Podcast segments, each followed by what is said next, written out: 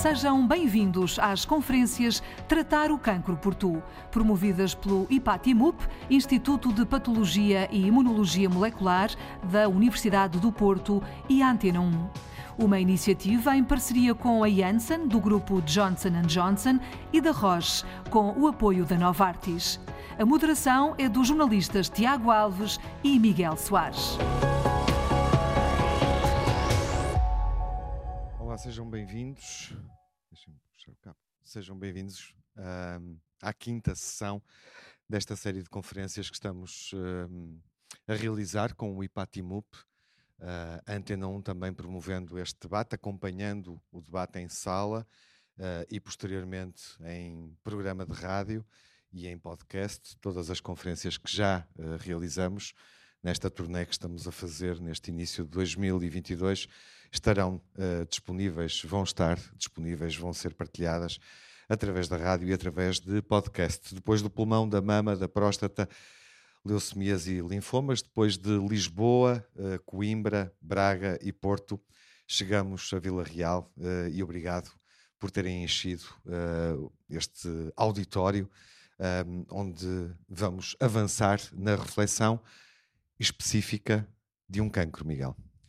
O cancro do cólon, do retal, e é, no fundo, mais uma oportunidade para tentarmos descodificar esta doença, que, na verdade, são várias doenças, ou muitas doenças, dentro de um chapéu só, dentro de uma palavra só. O cancro, tantas vezes tabu e tantas vezes incompreendido, naturalmente incompreendido, diria eu. E para tentarmos perceber melhor como tratar, afinal, esta doença, é por isso que temos cá os especialistas, as pessoas que percebem, de facto, disto, e que vamos chamar ao palco para apresentarmos e para poderem contar com eles. Vão também poder ter a possibilidade, vamos dar essa oportunidade mais à frente, durante esta conferência, de, se quiserem, colocar questões ou fazerem observações ao que aqui for dito. Vamos ter também alguns testemunhos que foram recolhidos em Vila Real sobre este cancro. Vamos escutar os transeuntes de Vila Real sobre as dúvidas e o que sabem sobre este cancro afinal, e confrontar com isso, no bom sentido da palavra, os nossos especialistas que passamos a chamar ao palco. Manuel Sobrinho Simões é presidente do IPATIMUP, Instituto de Patologia e Imunologia Molecular da Universidade do Porto.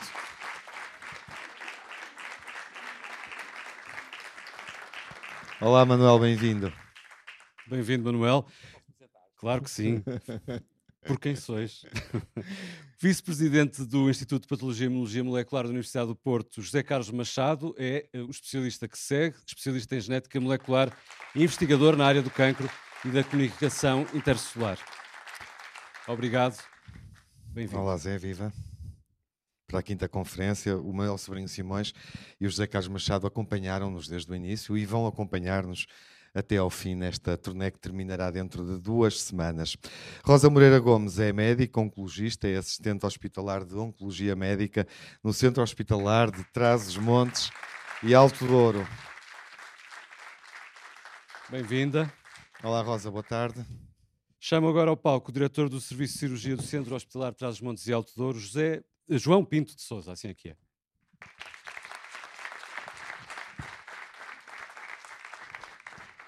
Bem-vindo, João. Olá, boa tarde. O painel fica completo com mais um convidado. Enfim, não é uma presença inédita nesta série de conferências, já esteve connosco anteriormente. Junta-se novamente a nós José Manuel Lopes, especialista de anatomia patológica e investigador sénior do IPATIMUP e 3S, Instituto de Inovação em Saúde da Universidade do Porto. Viva!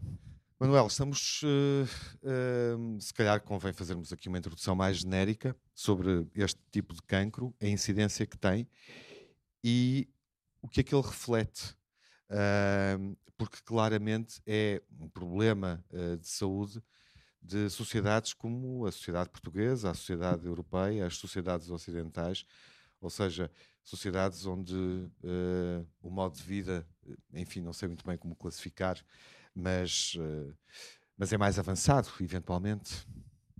É. Primeiro, boa noite e muito obrigado por terem vindo. Nós precisamos muito ter pessoas, percebem? Quer dizer, eu sei que há muita gente nova, vocês se calhar são virtuais, eu sou muito analógico e, portanto, para mim é bom ver as carinhas das pessoas. Percebem que é... Portanto, muito obrigado por terem vindo. A gente precisa muito de ter... Nós precisamos de conversar. E acho que um dos problemas em Portugal da literacia, que não é só em cancro, é em tudo, agora também por causa da Covid, e agora por causa da guerra, e por causa de tudo, nós precisamos de treinar a conversa uns com os outros. E, portanto, é isso que a gente vem cá fazer. E nós trazemos aqui um tipo que sabe muito mais do que eu de cancro do intestino. Atenção, eu sou um especialista em cancro da tiroide, mas ele é que é um especialista. O José Manuel Lopes é que é um patologista a sério. Eu queria chamar a atenção para o seguinte: aquilo que o Tiago disse é verdade. Nós temos, se calhar, é a doença mais associada ao desenvolvimento que nós temos, o cancro do intestino. É muitíssimo frequente. Felizmente, nós temos hoje uma taxa de controlo e de cura muito bom. É difícil até... Nós hoje vamos falar-vos de uma história de sucesso. Reparem que, como acontece sempre, quando a gente conta histórias de sucesso, a chatice é quando esta porcaria dá para torto. E aí nós, porque tivemos pouca sorte, porque fizemos o diagnóstico demasiado tarde, não fizemos o rastreio, tivemos pouca sorte, é um caso particularmente mau e a gente não percebe porquê. Às vezes, e eu sei que alguns de vocês vão ter na família pessoas que morreram com cancro do intestino, mas a grande maioria das pessoas, hoje, nós controlamos o processo. E, portanto, ou curamos numa fase inicial, e vamos discutir isso, e eles sabem isso muito melhor do que eu, o problema do diagnóstico precoce, dos pólipos, e como é que isso se faz, como é que se fazem os rastreios. E depois, mesmo quando há um caso avançado, nós hoje temos uma capacidade muito grande de controlar a doença, mesmo quando já há metástases. E reparem que é interessante, porque nós, por exemplo, estávamos a falar nisso, duas pessoas aqui doutoraram-se em cancro do estômago, e, portanto, que é o Pinto de Sousa e o José Carlos. E nós continuamos a ter muito problema para controlar o cancro do estômago avançado. E temos muito mais facilidade, o que significa que, para além de haver uma diferença entre todos nós, cada pessoa tem o seu tipo de cancro, os órgãos também são diferentes, sendo o intestino e o estômago estão ligados um com o outro. Porque raio é que a gente tem tanta diferença entre o estômago e o intestino? E é este conhecimento que a gente gostava que vocês tivessem, literacia. E depois temos outra coisa que o Tiago falou agora, que são as diferenças agora de áreas do continente, porque a alimentação e o estilo de vida e a obesidade fazem toda a diferença quando a gente faz a comparação, por exemplo, com a África, ou com a América do Sul, ou com a chamada Europa Ocidental. E, portanto, eu estou a abrir-vos, no fundo, estou-vos a abrir o apetite para vocês estarem com muita atenção e fazer perguntas a estes tipos que eles sabem muito mais do que eu. José Carlos Machado, o IPATIMUP foi pioneiro na investigação neste cancro e, de resto, ajudou a introduzir tratamentos inovadores. É um cancro que é o segundo maior em incidência e em mortalidade e que afeta tanto homens como mulheres.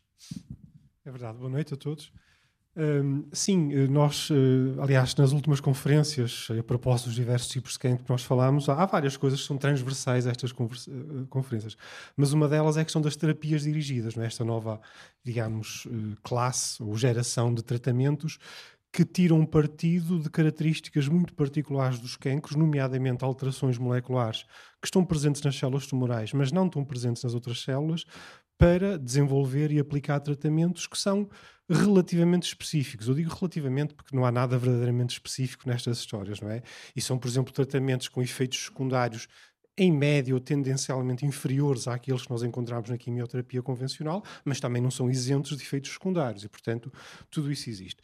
Mas isso é comum e no caso do cancro do cólon e reto ou coloretal, Isso é particularmente relevante porque é um dos exemplos mais precoces da aplicação desse tipo de tratamentos, que passa pelo estudo de alguns marcadores moleculares. Portanto, o doente ou tem ou não tem esses marcadores e, em função de os ter, é então elegível ou não para esse tipo de terapia em concreto. E o IPATIMUP, de facto, foi pioneiro, porque é basicamente a instituição que em Portugal trouxe para, digamos, o mundo clínico e para a rotina clínica o estudo desses biomarcadores, e aqui estamos muito a falar inicialmente de um gene que se chama K-RAS. Agora já não é só o K-RAS, é também o N-RAS e o B-RAF, enfim, são mais uns quantos, mas estes biomarcadores foram muito introduzidos em Portugal pela atividade que se faz no IPATIMUP e, claro, em parceria com, enfim, as empresas e a indústria farmacêutica diretamente envolvida neste processo. E esse é muito o elemento, enfim, pioneiro e mais do mundo real e da aplicação clínica relativamente direta, mas é verdade que o IPATIMUP tem um historial grande de investigação em cancro do cólon e reto. E aqui às tantas vale a pena até lembrar a Raquel Seruca, não é? Que foi uma pessoa que encabeçou muito e que encabeça muito da investigação que se faz nesta área e fez, por exemplo, uma contribuição que foi que é de impacto mundial, literalmente, porque é a pessoa que ajudou, por exemplo, a clarificar o papel de uma outra alteração que se chama instabilidade de microsatélites, que é assim um nome um bocadinho estranho e pomposo, mas que é muito importante, por exemplo, na identificação de pessoas que podem ter uma das formas hereditárias de cancro do cólon, aquilo que nós conhecemos como síndrome de Lynch, o HNPCC, que é também uma sigla, mas enfim, apenas para ilustrar que realmente no IPATIMUP há um historial grande de investigação em cancro do cólon e reto, e enfim, com aplicação prática e com descobertas que depois, enfim, tiveram um grande impacto internacional e mudaram mesmo a forma como se faz a gestão clínica de uma parte, apesar de tudo importante, destes doentes. A Rosa Moreira Gomes obviamente acompanha dezenas, centenas de doentes. Manuel Sobrinho Simões tinha definido o tom desta conferência, dando no fundo um tom mais otimista. Eu gostei de ouvir, porque não tinha essa noção de forma tão evidente, e dito pelo Manuel, tem obviamente outro valor do ponto de vista médico, do ponto de vista científico, nas 4 conferências que fizemos até esta quinta, dedicadas a outros tumores. Não ouvimos aquela expressão que o Manuel disse, estamos aqui perante uma história de maior sucesso, ou mesmo de sucesso.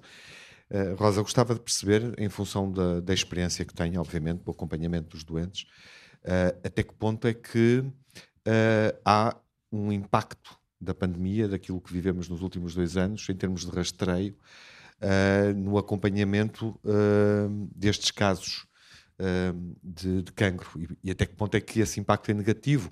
Até que ponto é que esta história de sucesso já não tem tanto sucesso assim? Boa noite a todos. Realmente, o rastreio do cancro do cólon é feito na população geral através da pesquisa de sangue oculto nas fezes a partir dos 50 anos. No período da pandemia, este rastreio foi posto de lado, não é? Tendo em conta as contingências da pandemia e, portanto, este rastreio que nos permitia apanhar os doentes numa fase mais inicial da doença acabou por haver um período ainda significativo de tempo em que não existiu. Então nós no dia a dia, nas nossas reuniões multidisciplinares, tínhamos bastantes doentes que apresentavam-se com rastreio positivo e que faziam todo o estudo a partir daí. E esses doentes realmente deixaram de existir, ou seja, apareceram sobretudo os doentes em fase já assintomática, não é? E quando o cancro do cólon, à semelhança de muitos outros cancros, dá sintomas, normalmente já é uma doença com uma dimensão maior e com uma probabilidade de cura inferior. O rastreio é aqui determinante para esta história clínica de sucesso. Sim, é muito determinante. Sim, neste caso. Porque os sintomas aparecem de uma forma geral com uma doença já localmente avançada ou mesmo metastizada. Portanto, já sabemos que quanto mais avançada estiver a doença, menor a probabilidade de sucesso na cura, não é? Uhum. Nós, em boa verdade, é a primeira conferência em que estamos a introduzir este tópico desta forma, de uma forma tão evidente. Faz mais sentido, Rosa, ajude-nos a perceber isso e ajude-nos a perceber também para a memória futura, porque o que está a ser dito aqui vai ficar disponível para ser ouvido. Faz mais sentido falar valorizar a importância do rastreio, de antecipar o problema em relação ao cancro que estamos aqui a debater por comparação com outros? Sim, o rastreio deve ser... é muito mais determinante. Deve ser universal, não é? A partir dos 50 anos, há sociedades que até defendem a partir dos 45, e as pessoas que estão nestas faixas etárias também têm que ter um papel ativo, não é? Têm que fazer a colheita e entregar lá nos coletores. Portanto, é importante as pessoas estarem... sensibilizadas para a importância deste rastreio. Quando falamos aqui em rastreio, falamos da recolha de fezes, sim, e não tanto da colonscopia, que seria mais eficaz, mas muito mais onerosa. Sim, sim, sim. E é mais invasivo, não é? E implica ter um gastroenterologista para a fazer. Portanto, nós faz o rastreio por sangue oculto das fezes na população geral, não é? Claro que a população com risco acrescido deve fazer colonoscopia, mas estamos a falar da população geral, não é? O Tiago falava aqui das implicações da pandemia e nunca, como no ano passado, foram diagnosticados tantos casos. Isso tem a ver com a pandemia e podemos tirar daqui lições para o futuro? A pandemia acabou por atrasar um bocadinho o diagnóstico precoce, não é? Por vários motivos, porque o rastreio não foi feito, porque as pessoas tinham medo de recorrer aos serviços de saúde, elas próprias com sintomas tentavam desvalorizar para não aceder, portanto a pandemia acabou por atrasar um bocadinho e agora estamos a ter o preço disso, não é? Eu acho particular piada, salvo seja, ao facto de dizer atrasou um bocadinho, não consegue quantificar. Para termos uma noção de quanto é esse bocadinho, ou quanto foi esse bocadinho. Não consigo ser exata, não. Alguns meses. Manuel? Ninguém pode. Esse é o... Mas ainda bem que você disse um bocadinho. Eu hoje também estou aqui em Vila Real, estou bem disposto. O Manuel hoje está particularmente otimista. Estou mais positivo. Mas, isto vai correr bem. Vamos sair daqui bem dispostos. Essa é a ideia. Não, é porque realmente nós não sabemos, ninguém sabe qual foi o atraso. E é engraçado que ainda ontem perguntaram ao Diniz sobre o que é que vai acontecer à sobrevida dos nossos doentes. E ele disse, não sei, ninguém sabe. Portanto, é verdade que houve um atraso, é verdade que há alguns tipos de cancro que são cancros de crescimento mais rápido. Este intervalo pode ser muito grave, mas são a exceção. A grande maioria dos casos de cancro, a janela de oportunidade, os 2 anos, não é excessivamente grande, porque isto é a tal coisa do conhecimento, que as pessoas usarem isto para a literacia. Os cancros são doenças que demoram muito tempo a crescer. Nós temos aquela ideia de que é quando a pessoa tem o cancro, porque, como dizia a Rosa dizia, porque apareceu, tem sintomas, mas quando ele tem sintomas já tem muitos anos, às vezes. A gente também não sabe, porque varia. No rim, a gente sabe melhor. Por exemplo, no rim, podem ser, por exemplo, 15 anos para ter 5 centímetros. E, portanto, este atraso que o Miguel está a falar, este atraso, se for uma doença, um cancro, que não seja de crescimento, não é muito problema. Não há. Não é pequenino. Temos connosco um cirurgião, João Pinto de Sousa. Em que circunstâncias é que o tratamento mais adequado é a cirurgia? Quais são os casos mais evidentes em que essa é a solução? Muito boa noite a todos, obrigado pelo convite. Eu queria, antes de responder a isso, dizer só um último comentário ao que disse o professor Sobrinho Simões, mas que faz sentido. Não se esqueçam que quando se faz uma colonoscopia para rastreio, repete-se passado 5 anos se não houver pólipos.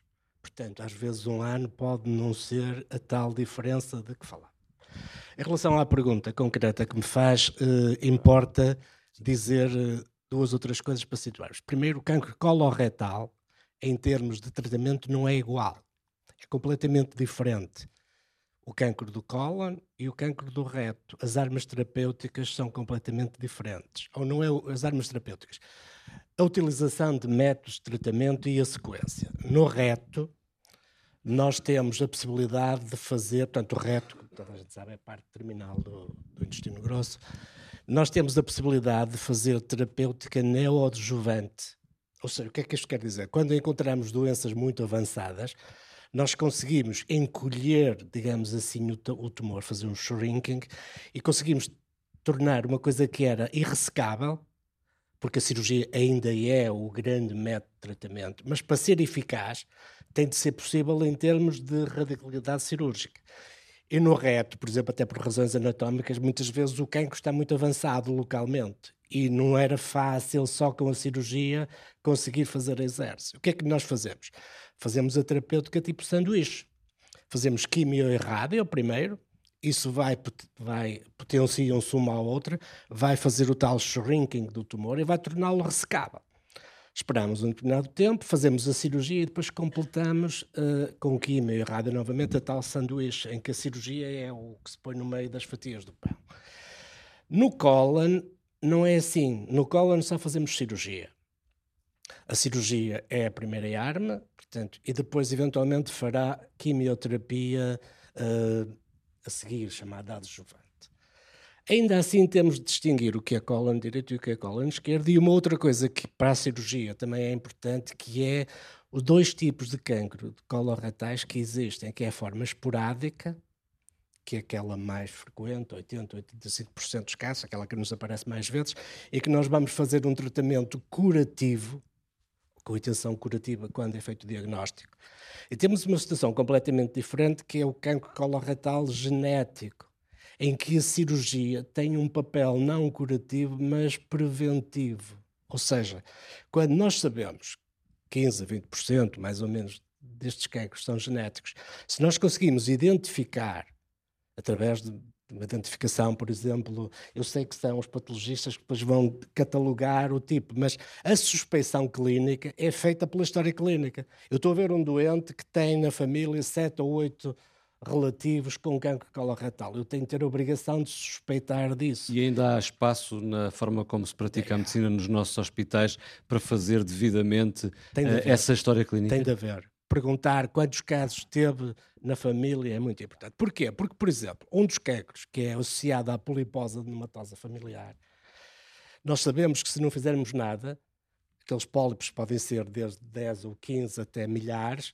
Quando chegar à idade adulta, 30 ou 40 anos, quase todos os doentes morriam de antes com o cancro. O que é que nós fazemos agora? Vamos antecipar. Conhecemos a história natural, identificamos os suspeitos e vamos fazer a cirurgia de ressecção profilática. Ou seja, por volta dos 20, 21 anos, mais ou menos, ou 19, por aí, nós vamos, como sabemos que aquilo vai degenerar em cancro, vamos antecipar-nos. E, portanto, conseguimos modificar também um bocadinho a história clínica. Portanto, são contextos diferentes que a cirurgia pode atuar, mas contribui, e por exemplo também nestes casos, para a tal história de sucesso que falava o professor Sobrinho Simões, porque nós vamos impedir que apareça o cancro. Falou aí de um conceito que eu gostava que clarificasse, se for possível, o cólon esquerdo, o cólon direito, e penso que aí também há diferenças entre homens e mulheres, não é? Sim, sobretudo há diferenças na apresentação clínica. O cancro do cólon direito tem tendência a crescer mais antes de dar sintomas e, portanto, pode até avançar para fases mais, estadios mais avançados. O do cólon esquerdo é mais do tipo infiltrante e, portanto, aquilo pode dar sintomas mais cedo, aperta e também leva ao aparecimento de quadros oclusivos. Portanto, tem a ver com variantes, com explicações de ordem anatómica que modificam o aparecimento da clínica desses doentes, não é?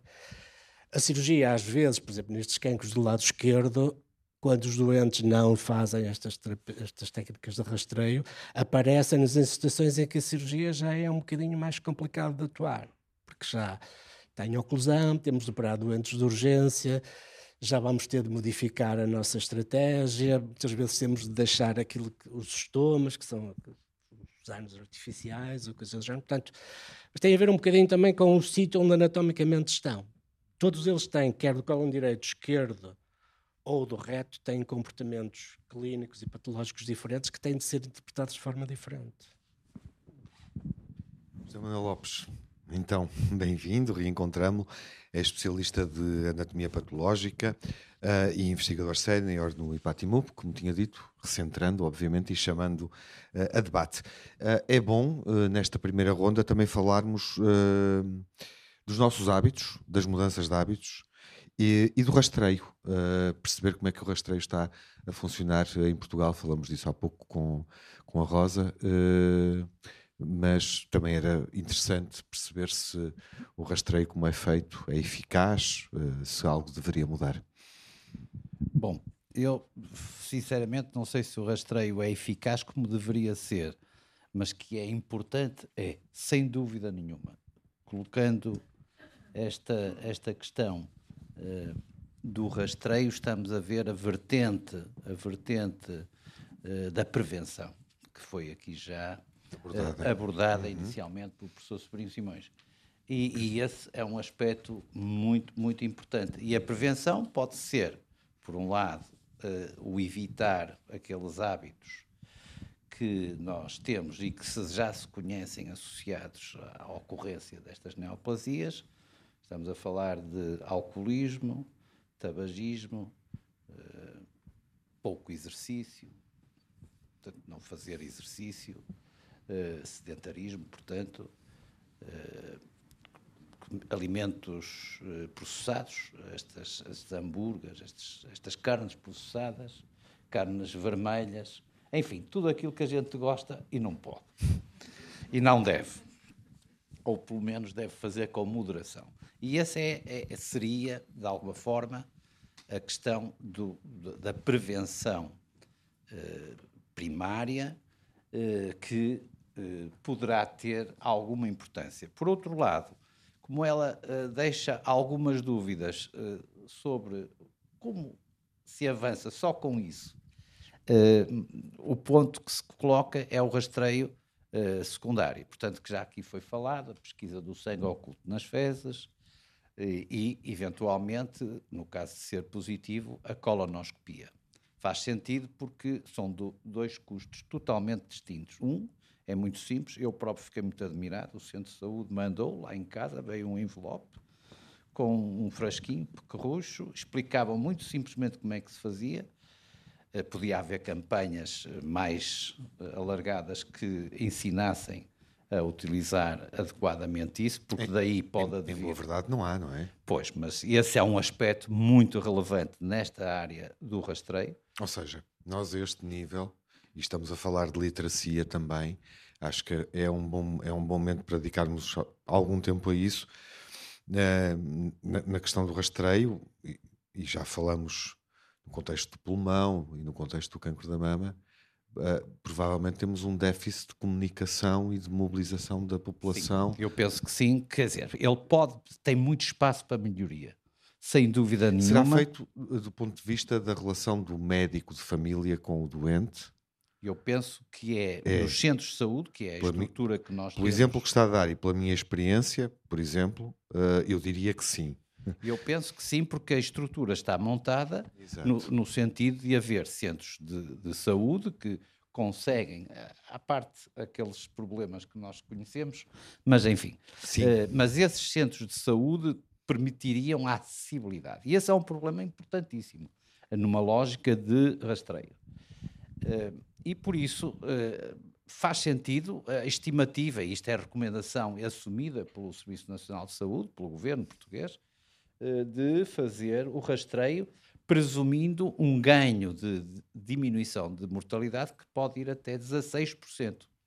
Mas estamos a falar decorrente do cancro do colo e do reto. E, portanto, sem dúvida nenhuma que a prevenção com rastreio secundário, pesquisa de sangue oculto nas fezes, por um lado, seguida nos casos positivos por colonoscopia, é de facto a melhor forma de nós podermos realmente tratar o cancro por tu. Este cancro por tu é dizer, ok, sabemos que ele existe, vamos evitar que ele apareça ou vamos detectá-lo precocemente, que é a melhor forma de o conseguir dominar. Depois temos a fase dos casos tristes, que já foram aqui enumerados pelo Pinto Sousa, que é quando o nosso doente, infelizmente, aparece com situações muito avançadas. E aí temos equipas já muito bem formadas, bons centros de referenciação. Vila Real é um exemplo disso. Temos cá já o professor Pinto Sousa. É um centro onde a acessibilidade poderá ser possível. Ele poderá falar das dificuldades logísticas para conseguir dar resposta a todo este enorme espaço que é o centro onde ele trabalha, se precisa de mais meios para fazer estas técnicas maravilhosas de cirurgias adequadas. No fundo, aquilo que nós, quando falamos com os doentes, dizemos: limpamos, tiramos tudo. E, além disso, continua a poder funcionar com os seus intestinos. E isto é o que o doente quer ouvir. Ele quer ouvir que se viu livre daquela história e que vai continuar com a sua vida. Se não doer muito, não tiver muitas complicações, estamos a tratar este cancro por tu. Estamos a permitir que o doente tenha uma qualidade de vida. José Manuel, mas explique também já agora, porque o Tiago perguntou-lhe o que é que se passa no rastreio e quando se fazem diagnóstico em pólipos. E para mim o pior que pode haver é as pessoas apanharem um susto com a linguagem. Porque o José Manuel tem que explicar, você quando... Sim, senhor, eu, por exemplo, também já tive... Você também já disse que eu tenho não sei o quê. Você quer explicar que você vai dizer ali que aquilo tem displasia. Exatamente. Nesta situação que decorre de um rastreio... Os pólipos que são benignos. Ainda bem que me faz essa pergunta, porque é uma pergunta, porque a pessoa diz: olha, tinha lá um pólipo, que é uma espécie de um cogumelo que nos nasce para dentro do tubo. Deste tubo que nós temos, a que chamamos cólon e reto.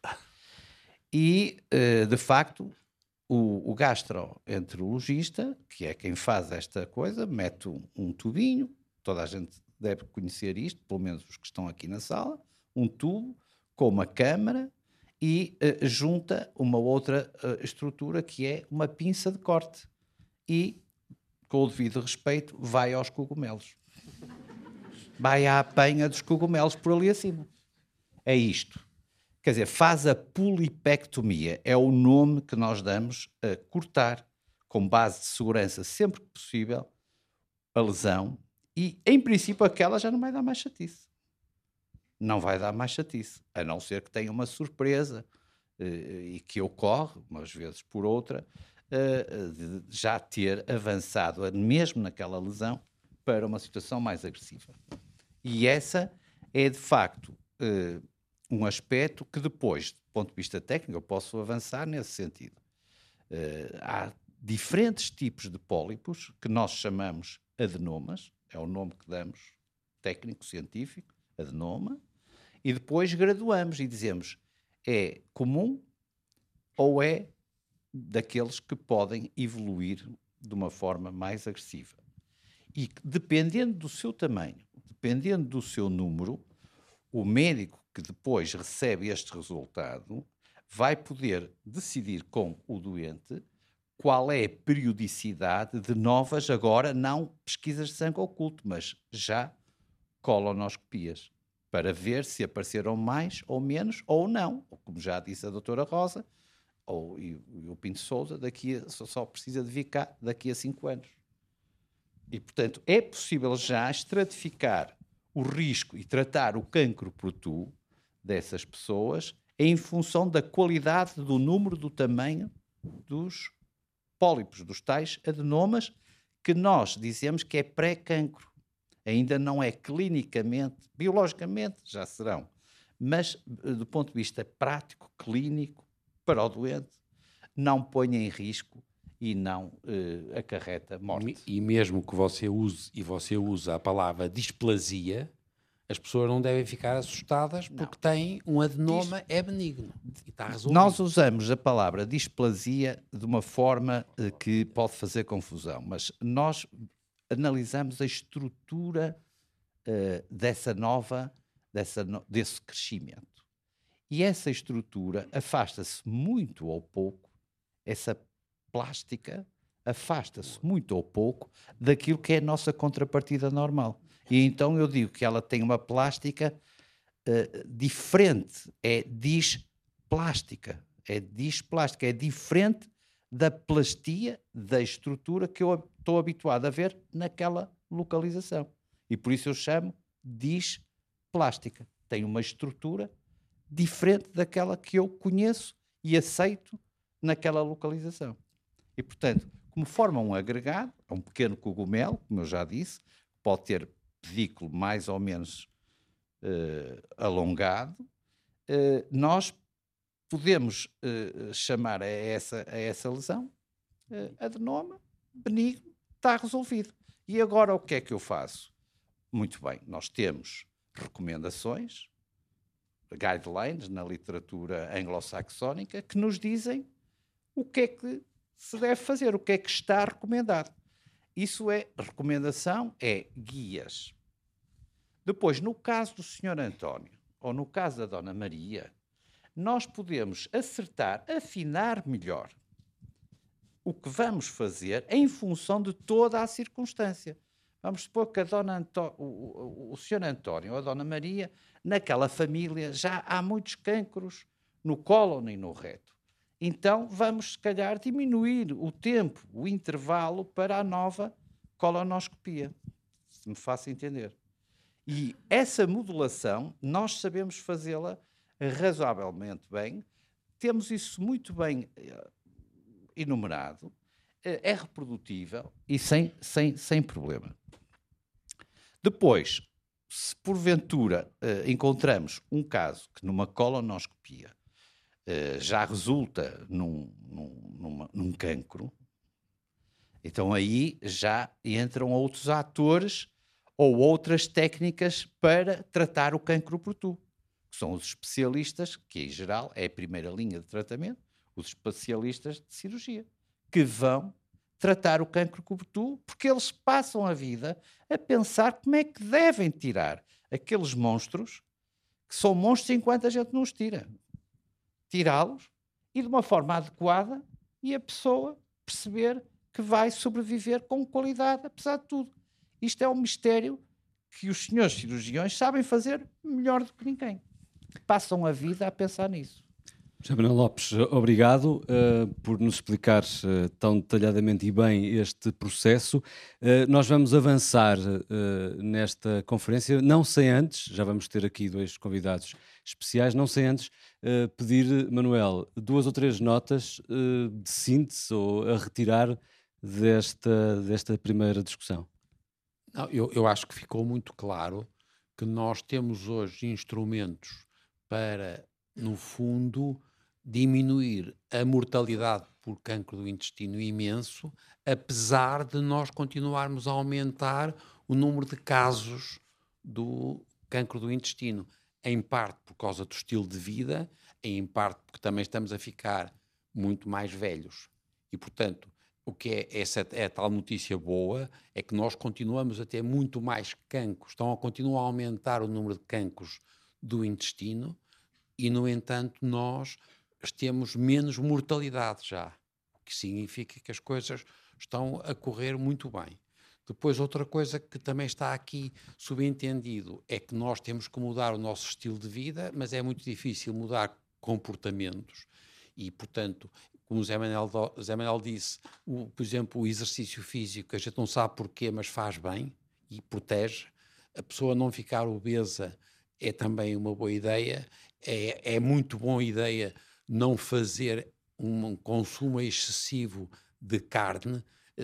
É uma coisa recente, é um artigo de PAIDAC, o mês passado, em que está demonstrado que todos os mamíferos que comem muita carne têm muito mais cancro. Não só do tubo digestivo, já agora, em geral, mas também no tubo digestivo. E o que é muito interessante, reparem, é que os mamíferos que comem carne têm mais cancro do que nós, que é uma coisa extraordinária, percebem? E, por exemplo, é verdade que nós temos animais muito grandes e que não têm cancro, que são os elefantes, e que são enormes e muito velhos, e a gente, é verdade que a espécie desenvolveu um mecanismo de proteção e é por isso que os elefantes não morrem de cancro, morrem de velhos e de insuficiência cardíaca. Mas desculpa, e não comem carne. Mas não é por aí. É porque eles têm uma coisa muito engraçada, porque têm cópias de um gene que é o guardião do genoma e que a gente tem tantas cópias que sempre que há uma célula alterada, traz. Não há uma fotocopiadora para humanos? Exatamente, é verdade. Só que fazia mal ao resto. Mas, portanto, só para, a minha ideia é só para vocês terem a ideia de que nós, acho que eles fizeram uma descrição perfeita. E, portanto, é muito difícil que a gente... Vocês depois vão ter que fazer perguntas. Por exemplo, de certeza que vocês estão a pensar como raio é que há tanto cancro do intestino grosso e não há... cancro no intestino delgado, comecem a pensar. É maior. As células também se dividem, também passa lá as fezes. Pensem, porque é que será? Já repararam, não acham estranho? A gente tem no estômago, depois não temos no delgado, depois temos no grosso. Comecem a pensar, porque as pessoas têm que pensar nessas coisas. Vamos à frente, que senão... Isto é a parte do quiz. É a parte do quiz. O Manuel vai dar a resposta. Miguel, não te esqueças. Temos que voltar a isso. Mas ainda temos tempo para chegar à parte das perguntas e respostas, do Q&A, como se diz nas conferências e nos encontros e eventos. E teremos algo mais para ver e outros protagonistas para receber nesta nossa quinta sessão da série de conferências Tratar o Cancro por Tu. E quero receber e convidar para vir, para se juntar a nós para uma intervenção, alguém que é anfitrião, Rui Santos, engenheiro, presidente da Câmara Municipal de Vila Real. E peço o vosso aplauso.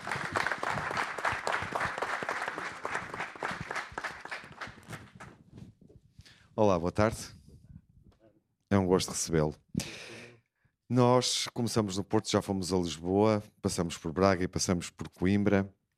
Em Vila Real, acho que podemos refletir um pouco sobre uma questão que passa em alguns debates, já passou em algumas dos encontros que tivemos, dos debates que fizemos, que é descentralizar os serviços de saúde, nomeadamente nesta área das doenças do foro oncológico, de forma a prestar cuidados mais próximos, de proximidade, mais relevantes à população.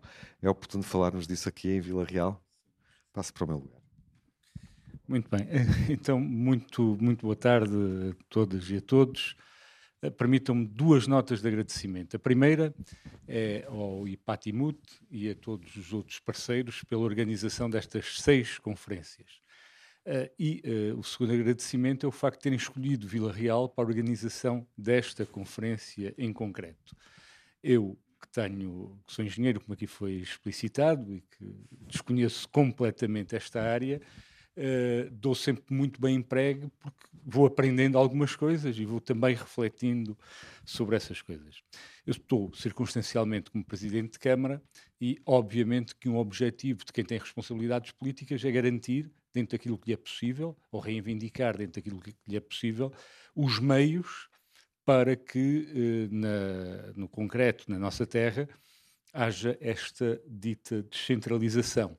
Eu direi até que, em alguns casos, nem devia ser descentralização, deviam ser novas centralidades. Não é necessariamente o princípio da descentralização, porque nós também podemos ser centrais relativamente a algumas questões e outros terem que vir cá, em vez de estarmos à espera que haja competências que nos sejam delegadas ou nos sejam entregues.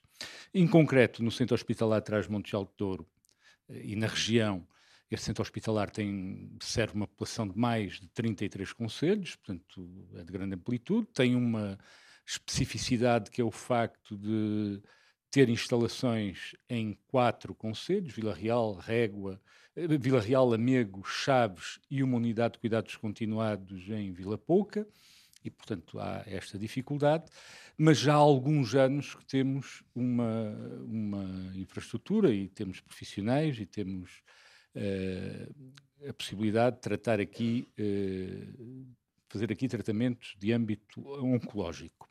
É verdade que temos um acelerador linear que já vai tendo muitas dificuldades e é verdade também que ao fim de muita reivindicação e de muitos anos foi lançado um concurso público, quer para fazer um upgrade ao atual acelerador linear e torná-lo mais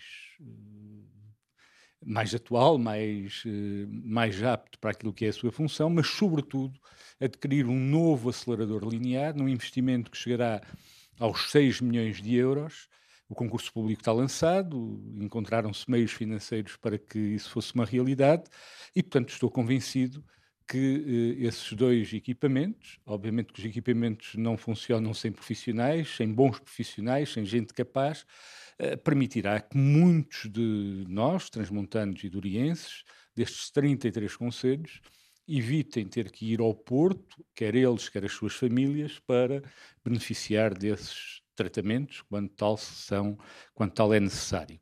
Eu, no meu caso concreto, o único conhecimento que tenho desta área é um conhecimento, infelizmente, muito pessoal. A minha mãe teve um problema oncológico, neste caso, num peito, e a referência que tenho é que foi muito bem tratada. O Serviço Nacional de Saúde funcionou de forma excelente. Foi tratada no Centro Hospitalar de Trás-os-Montes e Alto Douro. Infelizmente, ela acabou por falecer, não por causa desta questão em concreto, mas por causa do Covid. Ela tinha um conjunto de outros problemas e... infelizmente apanhou o Covid e não resistiu, mas no que ao tratamento oncológico diz respeito foi extraordinariamente bem tratada. Essa é a referência que eu e o resto da família temos e, portanto, direi que em boa hora temos cá este serviço, em boa hora temos cá estes profissionais e em boa hora este serviço pode e deve ser, como digo, reformulado e reforçado. Esse é o nosso objetivo. Eu, circunstancialmente, como disse, com esta responsabilidade, é por isso que eu luto todos os dias, não só nesta área, mas em todas as outras, mas nesta área em concreto. Muito obrigado.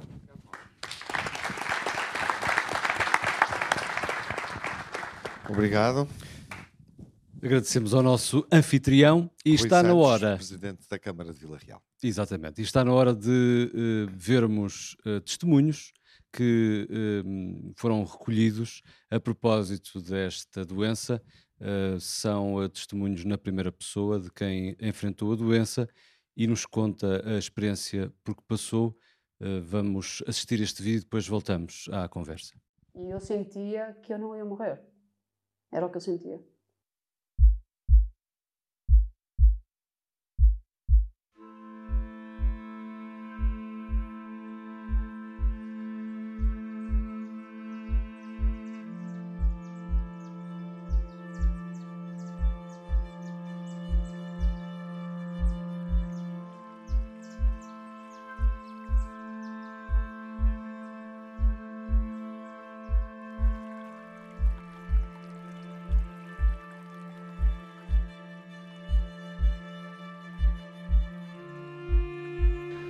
O cancro tornou-me numa pessoa melhor.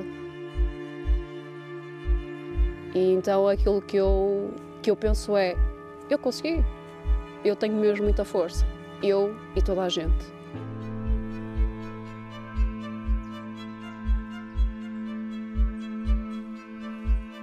Hoje em dia a palavra cancro já não me assusta e eu gostava que fosse mais falada e que substituísse uma vez por todas a doença prolongada, é cancro. É uma doença tramada, não é? É uma doença tramada. Muitas vezes não estamos preparados para ela, seja connosco ou seja com pessoas próximas de nós.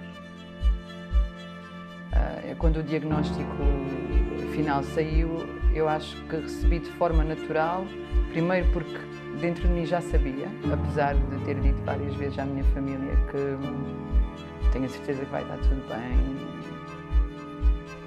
Então, durante essas 2 semanas eu tive a necessidade de tentar desdramatizar. Aliás, a minha filha mais velha, muitas vezes ela dizia: mãe, para de ser positiva. Eu não estava sempre positiva, mas estava sempre com a certeza de que aquilo ia passar, como tudo passa. Eu expliquei sempre aos meus filhos que tinha medo. E que o medo é um sentimento natural de alerta. Claro que nós temos medo porque as coisas não são... A vida não é uma linha reta, com cancro ou sem cancro, nunca é uma linha reta. O mais importante era transmitir esta ideia de serenidade a quem estava à minha volta, para que eu também pudesse ter a serenidade para conseguir ultrapassar. Eu acho que nós perguntamos a mãe, vais morrer? E ela me disse: não vou morrer. Posso, mas não vou, não te preocupes. e isso também marcou muito. Nós não podemos evitar a morte, mas durante a vida nós podemos superá-la algumas vezes. Eu acho que foi um dos pontos fortes da Susana, foi precisamente essa força de vontade que ela teve e que ela foi arranjada de ser muito bem ao rodo.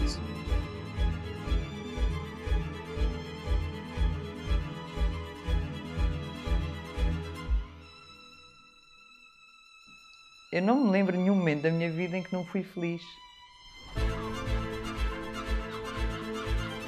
Então, eu tenho primeiro esta responsabilidade de passar esta ideia, não de que isto é um mar de rosas, porque não é um mar de rosas, mas que o cancro é uma doença. E é uma doença que tem que ser tratada e ponto final. E, sobretudo, mostrar que a vida continuava para além do cancro. Eu estava careca, mas eu continuava a dançar na cozinha e a fazer comida e havia momentos em que estava a fazer um bolo e depois tinha que deitar-me na cama porque não conseguia mais, mas não interessa, mas a gente continua amanhã e tenta outra vez.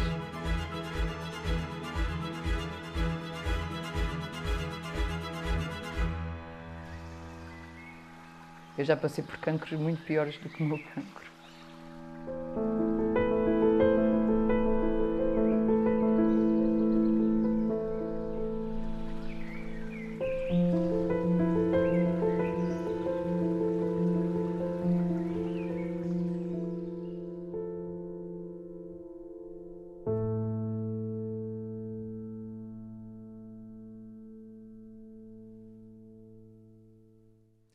São testemunhos e imagens captados pelo Instagram Arquitato, pelos bloggers Rui Barbosa Batista e Filipe Morato Gomes e pela jornalista Luísa Pinto, que Tiago Alves está aqui connosco. A nossa convidada nesta sessão de Vila Real está connosco hoje para falar um pouco deste vídeo. Olá, Luísa. Viva. Bem-vinda. Boa tarde, já te vou dar o microfone. Temos divulgado estes testemunhos, obviamente com plateias diferentes. São os nossos protagonistas, sobreviventes, casos de sobrevida e casos, obviamente, também que demonstram esta capacidade de resistir, como se diz agora, desde há 2 anos para cá esta... resiliência que muitos doentes revelam. Nós estamos aqui a tentar fazer um exercício de promover a literacia para uma doença que foi diabolizada, que não foi nomeada durante muito tempo em contexto público. Tu és jornalista, és autora também deste vídeo documental que estamos aqui, és co-autora. A literacia também passa, se calhar, por... falarmos de outra forma desta doença, falarmos aqueles que lidamos com doentes, no foro familiar, nos nossos círculos de amizade e também, obviamente, na comunicação mais ampla e mais generalizada. É verdade, tens razão, sou jornalista há 20 e muitos anos e escrevi muitas notícias de pessoas que morreram por doença prolongada e não havia sequer essa curiosidade, não é essa curiosidade, era aquela sentença final, era aquela frase, acabava por ser o chavão com que se terminava a notícia. Pessoas que algumas sabíamos que estava doente há algum tempo, nem sabíamos de que é que se tratava. Supunha-se que seria um cancro, mas parecia mesmo que era um tabu, que é uma coisa marcante e que todos nós, acho eu, que de alguma maneira já passamos por isso com nossos familiares, avós, pais, tios, conhecidos, já alguém passou por esse diagnóstico. E pronto, eu tenho cabelos brancos, mas não sou assim muito idosa. Eu acho que já muita coisa mudou, porque cada vez mais, quando se recebe um diagnóstico desses, já não é uma sentença definitiva, não é? As pessoas já não enfiam a cabeça na areia e começam-se a despedir de toda a gente. O que eu acho que houve um processo grande nestes últimos anos e a comunicação social pode ter começado a contribuir para isso. Eu também... começar a ter esta curiosidade de querer saber mais, fora da imprensa especializada, também na imprensa generalista de que eu sempre fiz parte. A parte agora que eu acho que também veio revolucionar muito foi as redes sociais e a forma como hoje em dia toda a gente pode comunicar o seu caso e contar o seu processo e como tudo isto se passa, não é? Como cada um enfrenta este diagnóstico, vamos dizer assim. Quando recebi este desafio, que foi assim um bocado inesperado, não é? Porque eu sou jornalista da área da economia, portanto estão a ver que tem tudo menos, não tem nada a ver com, só nestas partes, por exemplo, do rastreio, eu sei qual é que é o mais económico para fazer, mas este convite foi-me de alguma forma, recebido de forma inesperada e na pesquisa que fiz a tentar encontrar estes protagonistas, procurei pessoas que também já, primeiro tinham que estar à vontade para falar sobre isso, que eu acho que há cada vez mais, não é? É possível encontrar muita gente com capacidade de falar sobre isto, ou que não se importa de se expor, sabendo que isto passa por várias fases e há fases em que é mais difícil essa exposição. O que nós procuramos também trazer para este vídeo foi testemunhos de cuidadores, porque quase ninguém enfrenta um diagnóstico sozinho e tem que o partilhar com alguém, e é importante tudo isto é uma caminhada, é um processo, não é? E eu acho particularmente relevante a história aqui as duas, pronto, podíamos ir buscar muitas mais, mas a Sofia, eu comecei a acompanhá-la, seguia nas redes sociais, lá está, no Instagram, não a conhecia, até porque ela agora passou um período que foi viver em França, mas eu acompanhava quando ela contou que estava a ajudar a irmã dela que passou por um cancro de mama e teve teve que passar pelo processo. Ela cortou o cabelo, doou as tranças e fez todo esse processo para incentivar a irmã a lidar com o problema, e passados uns anos ela também o enfrentou. E ela dizia, e é uma das frases que está no vídeo, eu já passei por cancros muito piores que o meu. E ela refere que o cancro da irmã foi mais difícil de lidar do que o dela, porque ela sentia fisicamente, não é, as alterações e todo o processo, e interessava-se e sabia o que é que tinha que fazer. Às vezes ser cuidador é mais difícil. O que é que eu acho nisto tudo? É que todos nós temos que nos interessar, e esta parte da literacia é mesmo o mais importante, e toca-nos a todos, a quem pode ter que enfrentar um problema que cada vez mais pode nos tocar a nós ou aos nossos próximos, não é? Ou porque nos toca a nós, ou porque estaremos a apoiar alguém que vai fazer essa caminhada ao nosso lado. Não sei se respondi à tua pergunta. Sim, da forma como estamos, no fundo. É. Todos cada vez mais envolvidos na forma como lidamos com a doença. Não, cada vez menos diz respeito apenas ao médico, obviamente, ao doente. Sim. Ou ao cirurgião e ao doente. Luísa Pinto. Obrigada.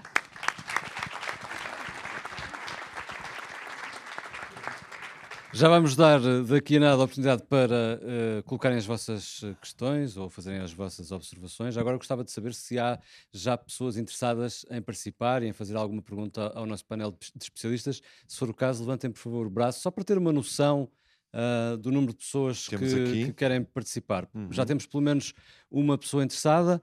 Duas pessoas interessadas, pronto, muito bem. Falta saber quem é que vai responder ao quiz. Vai responder ao desafio do Manuel, exatamente. Bom, mas eu prometo que não vos vou confrontar diretamente com a pergunta para não deixar ninguém constrangido. Perguntas com que confrontamos, é verdade, muitos dos transeuntes, ou alguns dos transeuntes de Vila Real, e que vamos ter agora a oportunidade de ver no vídeo que se segue e que vos convido a observar.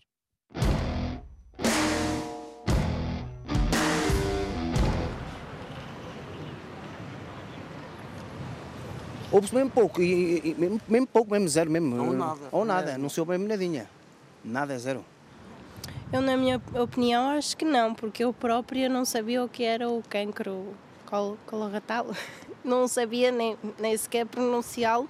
Nunca ouvi falar, nem na minha família, nem no meu entorno, nunca ouvi falar. Por isso eu acho que ninguém, ou praticamente ninguém, sabe o que é.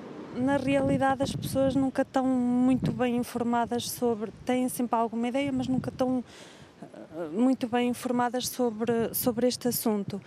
Ainda por cima, em Trás-os-Montes, a alimentação é muito propícia a ser um dos provocadores de cancro coloretal, não é?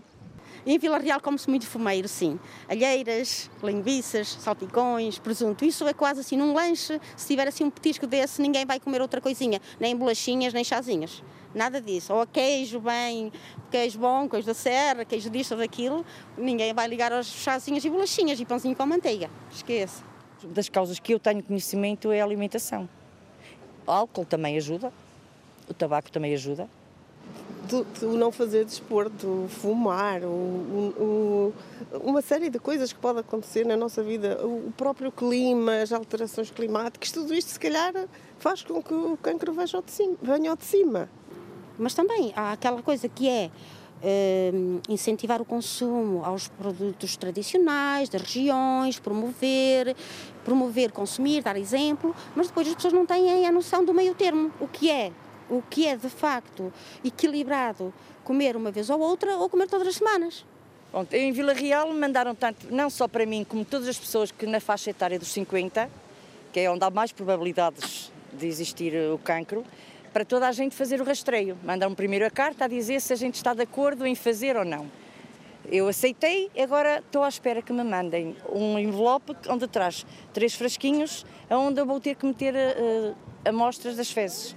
Depois entrego no centro de saúde, e eles mandam para a análise, e depois receberei uma carta, um e-mail a dizer o resultado. Se estiver tudo bem, não preciso ir a lado nenhum. Se vier alguma coisa, mandam-me logo já para o hospital. Já fiz vários exames aos intestinos e já tirei vários pólipos pequeninos. Ao fazer o exame, tiro os pólipos. O último que fiz há 3 anos, tirei um pólipo e a médica de família disse que daqui a 5 anos vai repetir. Não, pólipo não. Faço ideia. Nada, não sei. Não sei, não. Eu penso que as pessoas só têm conhecimento do que são pólipos quando já os têm no organismo, que é mesmo assim.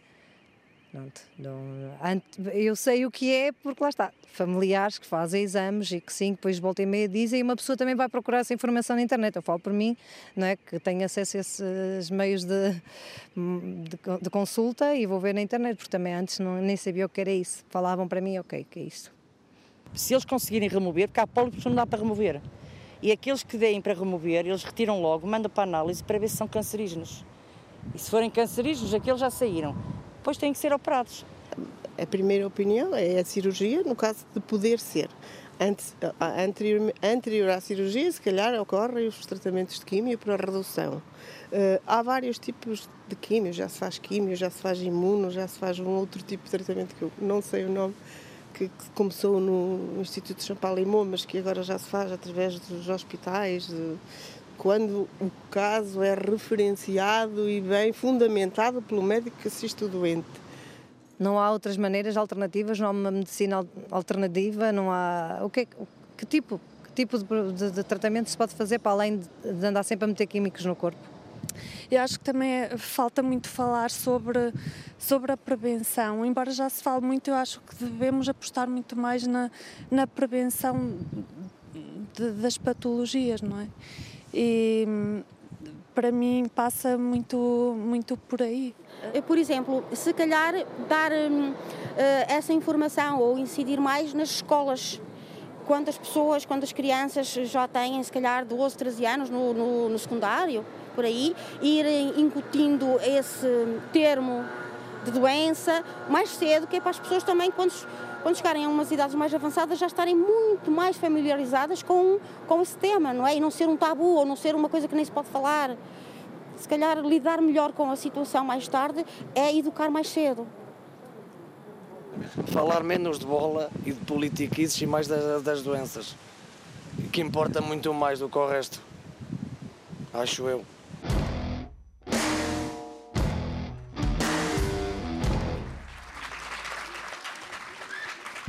Já foi aqui identificado um problema, que é o da comunicação, num tema muitas vezes tabu. Mas eu diria, depois de vermos este vídeo, que ou tivemos muita sorte, ou as pessoas de Vila Real são razoavelmente bem informadas. Não sei se aqui o painel de especialistas concorda, mas eu gostava também, para além de querer saber se pretendem comentar alguma destas questões, de saber, ao nível da comunicação, falamos muito da comunicação sobre ciência, a comunicação sobre a doença, mas também na relação mais próxima entre médico e paciente, como é que essa comunicação é feita? Se calhar começava por si, Rosa.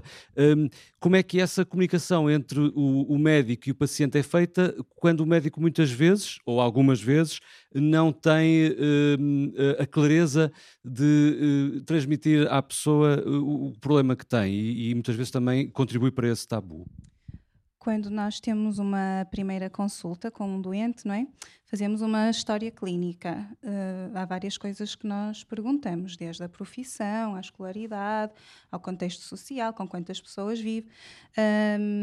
Isto também é um período em que nós conseguimos avaliar o nível do vocabulário da pessoa, o contexto socioeconómico da pessoa e também uma maneira de nós conseguirmos ajustar o discurso para... tentarmos ser o mais claros possível. A maior parte de nós também acaba por fazer a pergunta de se percebeu, alguma coisa queira que eu esclareça melhor, ficou alguma dúvida, se em casa surgir alguma dúvida aponte e traga na próxima consulta. Pronto, há várias maneiras de adequarmos o nosso discurso à pessoa que está à nossa frente, não é? Isso é uma tarefa do médico, claro, não é?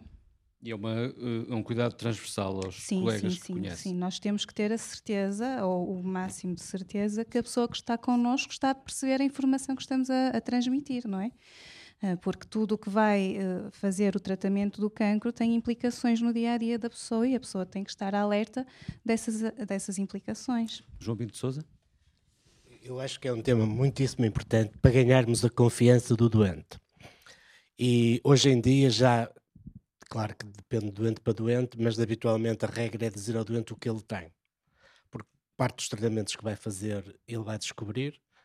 Portanto, nós temos de ganhar a confiança dele, dizendo quais são as opções que temos, que nem tudo está perdido, mas que tem um cancro, um tumor maligno, o que é que seja. E, portanto, muitas vezes dizer que conhecemos pessoas que tiveram o mesmo problema que ele, que andam cá há uma data de anos e continuam bem. E até porque a doutora Rosa é oncologista e muitas vezes somos nós os cirurgiões que vemos primeiro os doentes.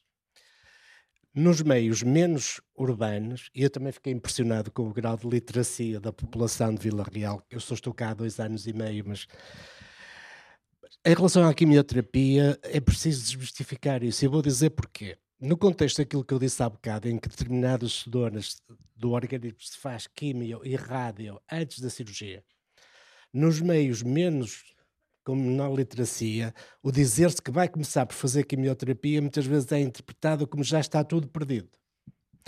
Eu, pessoalmente, portanto, e como digo, habitualmente nós depois levamos os doentes à reunião de grupo e habitualmente, quer dizer que seja sempre, mas só depois é que os oncologistas vão tomar contacto, nem sempre, mas a maior parte das vezes.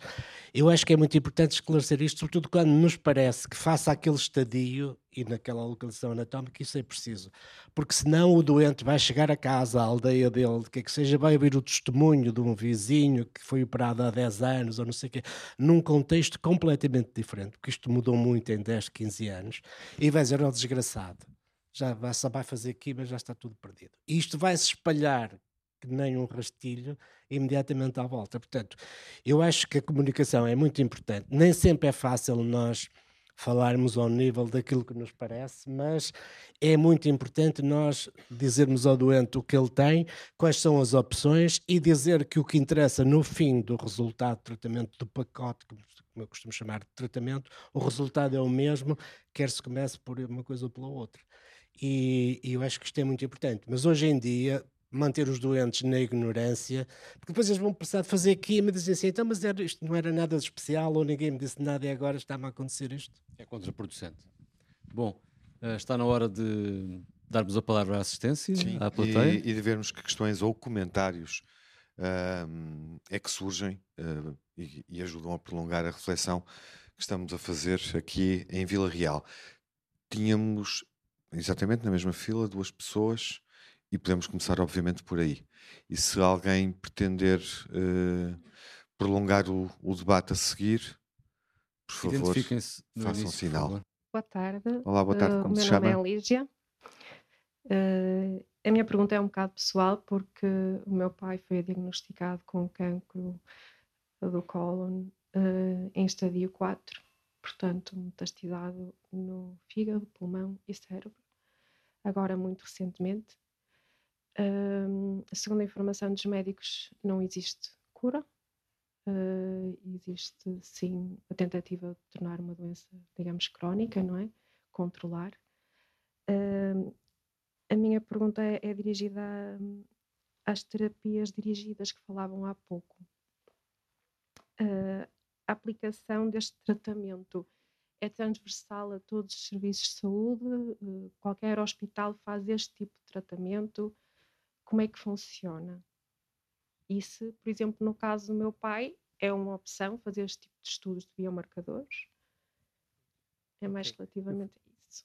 Fui eu que falei da terapia dirigida logo nisso, mas como é evidente, a doutora Rosa, que é oncologista, pode depois acrescentar. Mas a resposta muito simples à sua pergunta é sim. Esses tratamentos estão todos disponíveis de forma transversal no nosso país e creio que não há nenhuma assimetria relativamente ao acesso a estes tratamentos entre diferentes hospitais. Portanto, penso que é mesmo absolutamente transversal. Já agora eu aproveito a sua pergunta, porque, entanto, olhei para a assistência e vi o engenheiro Vitor Neves, que é o representante da Europa Colon em Portugal, que é uma associação de doentes que é importante e foi muito importante precisamente também neste processo de acesso às tais terapias dirigidas, porque ajudou-nos muito a montar em Portugal um circuito de acesso fácil a todos os doentes com cancro do cólon em Portugal avançado, são os tais que podem beneficiar dessas terapias dirigidas, para fazerem os tais testes moleculares que depois permitem então decidir se o doente é elegível ou não. Eu há pouco falei do exemplo, digamos, pioneiro, no caso do cancro do cólon e reto, mas é verdade que nos últimos anos outras variantes ou versões das terapias dirigidas ficaram disponíveis para os doentes. E eu não sei se ficou claro para toda a audiência porque é que a gente usa esta palavra do dirigido. A gente usa o dirigido em oposição à quimioterapia, que não é dirigida a nada em concreto, não é? Parte um bocado do princípio de que as células tumorais proliferam ou dividem-se mais que o habitual e, portanto, tentam ser tóxicas atacando células que se dividem muito. O que é verdade, mas, como sabem, temos outras células no organismo que também se dividem muito e por isso é que os doentes que fazem quimioterapia perdem o cabelo e têm, enfim, problemas vários, como hemorragias gastrointestinais e tal. As dirigidas têm um pressuposto diferente, que é o tal defeito molecular que as células tumorais têm, que é exclusivo das células tumorais. As nossas células normais no resto do corpo não as têm e, portanto, desse ponto de vista, é um tratamento ou uma terapia dirigida e, portanto, mais eficaz. Nestes casos, aquilo que os doentes têm de fazer, e fazem de forma rotineira em Portugal, é analisar ou fazer analisar os seus tumores relativamente a esse conjunto de alterações moleculares. E se uma delas estiver presente, então ela fornece uma informação que permite ao oncologista tomar uma decisão sobre se determinada droga ou agente terapêutico é aplicável ou não. Seguramente que o seu pai terá passado por esses testes, digamos. Como protocolo, isso é feito sempre à partida? Porque não nos foi dada essa informação, foi apenas dito que ele, aliás, já iniciou radioterapia por causa da metástase cerebral e irá fazer quimioterapia, apenas isso. Okay, agora poderá haver nuances relacionadas, enfim, com o estado da apresentação particular dessa doença, mas em princípio é protocolar fazer esses testes moleculares. Sim, nós, no caso, neste caso, numa primeira consulta e numa primeira abordagem fazemos sempre aquilo que já foi falado anteriormente, que é a avaliação do RAS e da instabilidade de microsatélites. Isso basta termos um produto de biópsia, não é? Um produto de cirurgia para fazer essa pesquisa e depois, a partir daí, decidimos a terapêutica a dirigir. Depois, para além disso, também temos disponíveis painéis de NGS que detectam alterações mais pontuais e menos frequentes, mas que também permitem, bem fundamentadas, obviamente, a utilização de terapêuticas-alvo. E já agora, a doutora Rosa falou da instabilidade de microsatélites. Isto é, por exemplo, um marcador que ajuda a decidir se o doente deve ou não ser tratado com imunoterapia, que é outra opção terapêutica, que uma das pessoas ali do vídeo também conhecia, até fiquei espantado, portanto, conhecia de facto, e é uma opção, portanto, precisamente nos doentes que têm instabilidade de microsatélites. E com melhor resposta. Portanto, ganha-se informação real. Portanto, tem valor. Olá, boa tarde. Boa tarde, Inês Ribeiro. A minha pergunta acabou por ser respondida também pela doutora Rosa, que era, nós falámos sobre a pesquisa de mutações e da parte molecular do K-RAS, do N-RAS, do B-RAF. Também falou sobre a NGS e a minha pergunta era quando é que entra esta pesquisa molecular, este diagnóstico molecular? As mutações RAS e B-RAF e instabilidade entram logo a partir do momento em que temos... A instabilidade microsatélites é praticamente transversal a toda a patologia coloretal. O RAS e o B-RAF, quando temos uma doença em estadio 4. O painel NGS, normalmente usamos... Portanto, quando já não temos linhas para fazer, não é? Linhas, portanto, temos uma primeira linha, uma segunda linha, escutamos as linhas, ou então, mais precocemente, se assim acharmos que há muita probabilidade de termos um alvo, não é? Um alvo terapêutico. Nomeadamente, então, podemos estar a falar de casos familiares? Os casos familiares... Através da instabilidade de microsatélite já conseguimos rastrear alguns e orientar para a consulta de genética. Depois, pela história familiar. Lá está, na primeira consulta, uma das perguntas é sempre algum familiar que teve doença oncológica, não é? Mesmo que não tenham uma instabilidade, mas que tenham, pronto, ou uma história de polipose pessoal muito marcada, ou familiares diretos com doença oncológica em grande número, ou em idades muito precoces, também orientamos para a consulta de genética. Exatamente. Nomeadamente quando estamos a falar de uma síndrome de Lynch, que estão associados a outros tipos. Exatamente. Muito obrigada a todos. Se calhar é um momento, havendo mais alguma questão, assinalem, por favor. É o momento de falarmos um pouco dos cuidados paliativos, do que é que eles podem representar em termos de qualidade de vida, generalizando, é possível generalizar ou não? Os cuidados paliativos ainda sofrem de algum estigma e ainda continuam a estar um pouco associados aos cuidados de fim de vida. E é diferente, não é? Cuidados paliativos é uma coisa, cuidados de fim de vida é outra. Cuidados paliativos acaba por ser um controlo de sintomas de uma pessoa que tem uma doença incurável, não é? E podem surgir no início da doença avançada, não tem que surgir apenas no final. Depois, o paliativo também é usado não só apenas no tratamento sintomático. Nós também, quando definimos uma estratégia terapêutica em consulta multidisciplinar, também definimos se a estratégia é curativa, se é conversiva ou se é paliativa. Claro que depois os doentes não estão estanques numa estratégia, não é? Mas já sabemos que a partir de uma estratégia paliativa, quer dizer que o doente tem pouca probabilidade de ser curado, mas não quer dizer que não vai fazer tratamentos, não é? Vai fazer tratamentos, vai ter controlo de doença, vai fazer tratamento dirigido à doença e acabamos por tornar a doença prolongada, não é? Mais prolongada, com qualidade de vida, que é esse o objetivo. Quando não temos possibilidade de curar, queríamos, acima de tudo, dar qualidade de vida e tempo de vida com qualidade, não é? Às vezes, um doente entra numa terapêutica paliativa e tem boas respostas e até pode passar para uma estratégia curativa. Totalmente diferente, não é? Sim, nós não temos os doentes em caixas estanques, não é? Mas pronto, acima de tudo, cuidados paliativos não significa cuidados de fim de vida, não, e é importante que as pessoas tenham essa noção. Manuel? Senti que queria dizer alguma coisa. Não. É porque é muito importante, percebem? Cada vez mais nós achamos que os cuidados continuados e paliativos não significa o fim. E é muito importante nós temos que perceber que... E não é pôr as pessoas em guetos, quer dizer, eu passou para ali... É sentença de morte, não é? Exatamente. Não é? Que é, e não pode ser. É a qualidade de vida. Nós temos que... E cada vez vamos ter mais pessoas idosas e, portanto, é muito importante que a gente perceba que tem isso que a doutora Rosa está a dizer. Obrigado, porque é muito importante. Há pouco percebi que havia ali na plateia um desejo de uma intervenção. Temos ali o nosso... Sim. É o meu chefe, que eu pertenço ali ao conselho dele. Ao contrário, professor, ao contrário. Temos todo o prazer e a honra de o ter connosco há muitos anos. Muito boa tarde a todos, muito obrigado pelo convite que fizeram. Muitos parabéns ao IPATIMUP, como é óbvio, que tem aqui as três pessoas mais importantes, o professor Sobrinho Simões, o professor José Carlos Machado e a professora Raquel Seruca, que está aqui também connosco. Não tenho dúvidas. E mais uma vez, parabéns por serem inovadores e de facto, fazerem aquilo que é preciso, que é retirar a saúde das quatro paredes da área académica, científica, profissional hospitalar e trazê-la para a rua.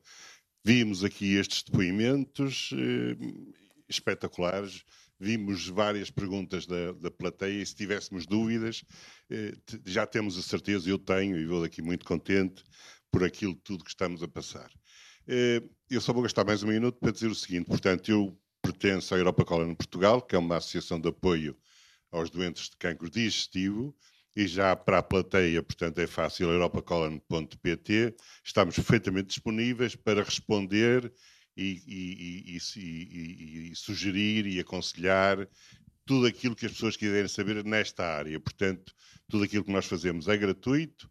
Estamos neste momento a desenvolver um projeto de cuidados paliativos a quem não está a ser acompanhado pelos hospitais na zona norte do país, acima do Rio Douro, e, portanto, estamos perfeitamente disponíveis e qualquer segunda opinião que necessitem, os nossos médicos que trabalham connosco estão perfeitamente disponíveis para isso. Uma palavra para a comunicação social, já que estão aqui, e eu sigo-vos também na rádio, as vossas conversas, que são sempre muito úteis. Um pequeno exemplo, há cerca de 15 dias, e já vou explicar a razão, fizemos uma comunicação, um press release, a dizer que as colonoscopias de seguimento aos testes positivos, já todos ouvimos dizer o que eram, na zona norte do país, está atrasada 8 meses, 8 a 9 meses. Ouviram alguém falar disso em Portugal? Ela foi emitida para a Lusa fez um take para os meios, enfim, apareceram em 6 ou 7 meios online, ninguém pegou no assunto. Temos o azar, temos a guerra, se calhar, mas antes da guerra tivemos a pandemia, e, portanto, 2 anos depois da pandemia ter feito tanto mal aos doentes não Covid, e nós todos vamos ter, eu não sou tão otimista como o seu professor, mas porque tenho o meu dia-a-dia e não me diz isso. Ontem ouvimos no mesmo programa que estima-se que mais de 40 mil diagnósticos não foram efetuados. Não sei de onde vem esse número, mas também não me acredito nos números do Globocan que dizem que a incidência foi igual à de 2019. Não houve dados transmitidos para o Globocan em 2020 e, portanto, eu acredito que nos próximos anos o Dr. Rui Diniz vai ter dados para ficar convencido do estrago que isto teve. O cancro coloretal provocava em 2019 12 mortes por dia, é verdade. De facto, a grande percentagem dos doentes curam-se se forem detectados a tempo. E é nisso que temos que trabalhar, naquilo que eu tenho aprendido consigo, seu professor e com o professor José Carlos Machado e com o professor Lopes também, é que temos que trabalhar na prevenção, no diagnóstico precoce e na literacia das pessoas, porque as pessoas não devem ter medo a fazer rastreio, já que não podem fazer o melhor, que é a colonoscopia total, pelo menos que façam aquilo que está predestinado na Europa, que é a pesquisa de cálculo nas fezes. O rastreio não está a funcionar. O exemplo que é dado à Zona Norte, que está perto dos 40% de adesão, tem a contrapartida, e estamos a falar de hospitais que todos conhecemos, que eram exemplo até em algumas práticas, 8 a 9 meses de atraso nas colonoscopias. Tivemos exemplos que demos à comunicação social de pacientes que têm os exames na mão e que não conseguem fazer as colonoscopias. Portanto, nós acreditamos que a reorganização que é preciso fazer-se no Sistema Nacional de Saúde seja feita a bem dos cidadãos, porque o incremento que está a haver nas doenças oncológicas, com tudo que vem em consequência da Covid, pode ser muito grave para os portugueses. Mas nós acreditamos, com atitudes como estas do IPATIMUP e outras, possamos todos contribuir para que, de facto, a tendência e a vantagem da investigação e, de facto, do incremento que há na investigação e que, às vezes, nem sempre poderá estar disponível no país da mesma forma, vai ser muito útil e vai salvar muita gente, porque, de facto, há muita gente a viver há mais de 20 e 30 anos com cancro coloretal que está perfeitamente tratado. Muito obrigado. Vitor Neves, presidente da Europa Colon Portugal, e encontro aqui uma entrada justamente que, enfim, sintetiza este ponto de vista que trouxe para o debate e que merecerá comentário da vossa parte. E, enfim, recapitulando ou sintetizando, sendo muito sintético, há uma entrada na visão recente que estou aqui a ler. Dos 11 portugueses que morrem todos os dias com cancro do intestino, 7 poderiam ter sido salvos pelo rastreio. é a nota de entrada deste comentário, reflexão que encontrei na Visão. O rastreio está a falhar sobre isso.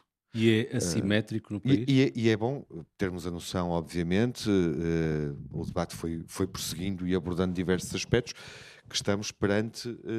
Seria também interessante ouvir-vos sobre isso antes de terminarmos, perante o segundo cancro mais mortífero em Portugal, depois da mama e do pulmão. José Manuel Lopes. Bom, esta intervenção é muito oportuna, porque permite-nos pensar como é que podemos tratar melhor o cancro português, neste caso o cancro do cólon e do reto. E é disto que se trata, é este o nosso assunto. E, de facto, há dois aspectos do que foi dito que são muito importantes. Por um lado, tal como acontece com o Covid, aquelas notícias diárias com aquele senhor também a dizer para as pessoas que não sabem ou não ouvem e tal. E a dizer, mas nós temos, porque era mesmo importante, nós estávamos com medo e era preciso, era uma coisa maciça. Este não é uma coisa tão maciça, mas podíamos tentar replicar esse tal tipo de notícia relativamente a como é que anda o rastreio, ou seja, da população, que é a quem é oferecido, quanto é que tem acesso, qual é a percentagem.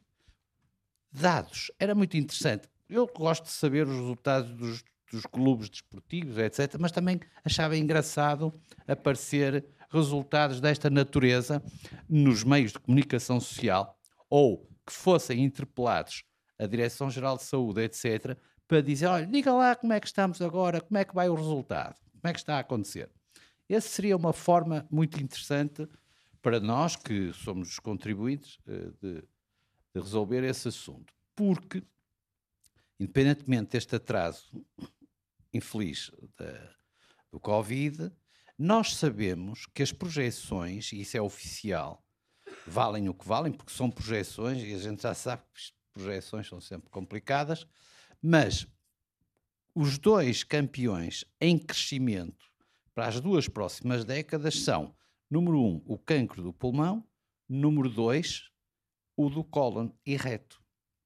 Mas é que, mesmo com este processo de rastreio ativo, que não sabemos contas, ninguém nos dá contas, ou não temos forma, e isso seria muito importante, está previsto, com a curva demográfica, um aumento de 37%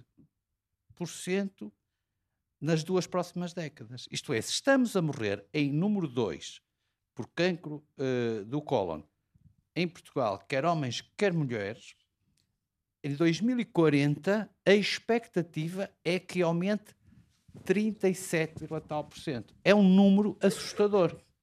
Sendo que o cancro do cólon é responsável, em 2020, por 3,4% das mortes em Portugal, contando-as do Covid. E quais são as principais causas? Tem a ver com a melhoria das condições de vida, porque já Sim. aqui ouvimos que está associado de alguma forma ao desenvolvimento, aos países mais desenvolvidos, e tem a ver também com o envelhecimento da população? Sim, a melhoria das condições de vida. Eu digo de outra maneira, o aumento da capacidade de consumo que nós às vezes associamos à melhoria das condições de vida, às vezes tem desvios indevidos, nomeadamente consumir aquilo que eu já disse, ou não consumir aquilo que eu já disse. Falamos na primeira parte. É indevido.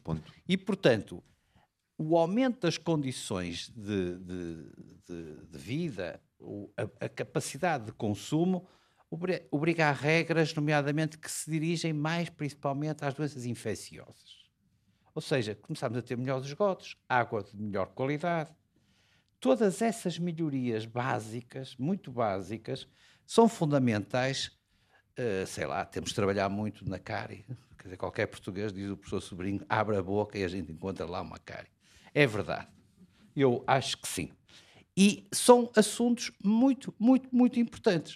De qualquer das formas, não se morre diretamente por causa de cáries, mas morre-se diretamente por causa de cancro do cólon, morre-se diretamente por causa de cancro do pulmão, morre-se diretamente por causa de doenças cardiovasculares associadas à alimentação inadequada e, portanto, isto permite ao Zé Diniz estabelecer programas de estratégia de como é que deve investir e aos meios de comunicação social, julgo eu, começar a pedir, olha, resultados. Então este mês, qual foi o resultado? Quem é que vai à frente?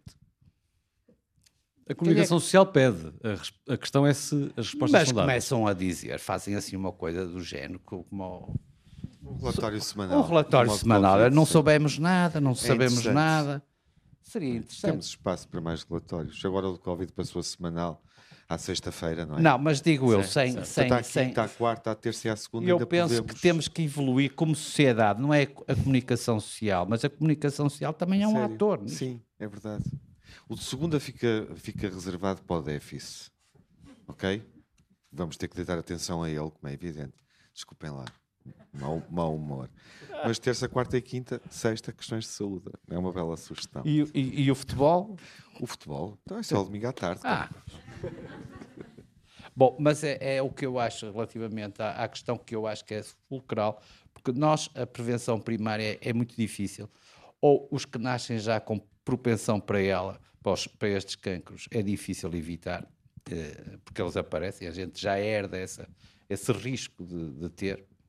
Depois, a prevenção primária funciona, é verdade, porque estes cancros, como disse o professor Sobrinho, são muito longos e é porque a gente faz pecados continuados ao longo de muito tempo na vida que acaba por criar estas lesões, estas doenças que começam incipientes, lentamente, até que resultam nisto. Os pecados da carne. Mais alguém quer intervir? Antes de terminarmos, estamos condenados mesmo, a ter... É mesmo o momento, não é? É. Não, se calhar perceber. Sim. Clarificar. Se alguém quiser fazer uma pergunta, tem mesmo que se chegar à frente agora, porque entretanto terminaremos. Miguel. Calma. Vamos então dar ali a oportunidade. Mas isso em forma de pergunta é melhor. Exato. Já te vamos dar a palavra. Foi bom ter chegado à frente. Foste brava. Não, mas isso fica para o fim. Isso é o último momento. Miguel, ias colocar mais alguma questão? Queria perceber se estávamos condenados a ter que dosear os nossos hábitos alimentares cada vez que olhamos para uma tábua de fumeiro ou de queijos, porque estamos numa região, como alguém dizia há pouco, em que isso é uma atração fatal, espero que não é? Como é que um cidadão médio pode ter uma vida saudável tendo esses pequenos prazeres? Ou seja, existe alguma fórmula, imagino que não seja matemática e que dependerá de cada pessoa e depois das condições de saúde de cada pessoa, do exercício físico que faça, etc, etc. Mas existe algum tipo de conselho prático que se possa dar às pessoas para perceberem, já estou a pisar o risco? Ou... São coisas diferentes e, curiosamente, Portugal e esta região está no ponto de cruzamento entre dois cancros. Os fumados e os salgados nem têm muito a ver com cancro de cólon. Tem a ver mais, por exemplo, com cancro de estômago. No Portugal, curiosamente, dá-se ao luxo de ter a acumulação das duas coisas. Temos as doenças ainda dos subdesenvolvidos, que é o cancro de estômago, subdesenvolvidos em sentido lato, e já temos o cancro dos ricos. E mal educados em termos de alimentação, mal formados em termos de alimentação. Portanto, é uma região problemática e nós temos aqui, a experiência que eu tenho no meu serviço é que temos também, por exemplo, muito cancro de estômago, que começa já nos países, na América já desapareceu há não sei quanto tempo, desapareceu uma parte dele, nem toda. Portanto, estamos numa zona crossover das coisas, portanto, e acumulamos as duas e, portanto, não é fácil. Mas, por exemplo, as sociedades... Porque é que, complementando o que o professor José Manuel Lopes disse há bocado, os ricos vão muito ao McDonald's, o que é um disparate, por exemplo. E depois ser rico é comer muita carne, não é? E começa realmente a ter de surgir uma alternativa, e já vão surgindo algumas, de dietas. Por exemplo, a dieta mediterrânea começa a ser muito valorizada, mesmo algumas vegetarianas ou coisa do género. E já tem a ver um bocadinho com isto, não é? Mas, portanto, nós aqui na região de Trás-os-Montes temos as duas coisas. O que é mais problemático, não é? E o cancro do estômago, portanto, tem um prognóstico muito pior do que o do cólon, porque não há rastreios, porque o estômago é um órgão que distende muito antes de dar queixas, a não ser num outro sítio. E, portanto, a realidade às vezes é diferente, não é? E na região, nesta região há uma acumulação das duas coisas. Portanto, não é fácil. Fugindo a uma coisa, pode-se correr o risco de cair na outra. Mas a vida é assim, não é? Portanto, não há uma fórmula, não é? Não, não há uma fórmula.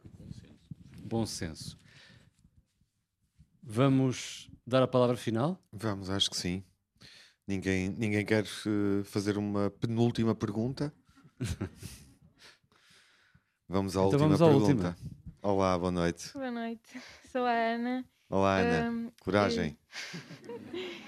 Fala-se muito do cancro do coloretal e eu, pelo menos, quase nunca ouço do intestino delgado e então queria saber o porquê disso acontecer, se é porque é muito menos comum. É raríssimo. É raríssimo. Reparem, é assim, se repararem, nós temos 6 sessões.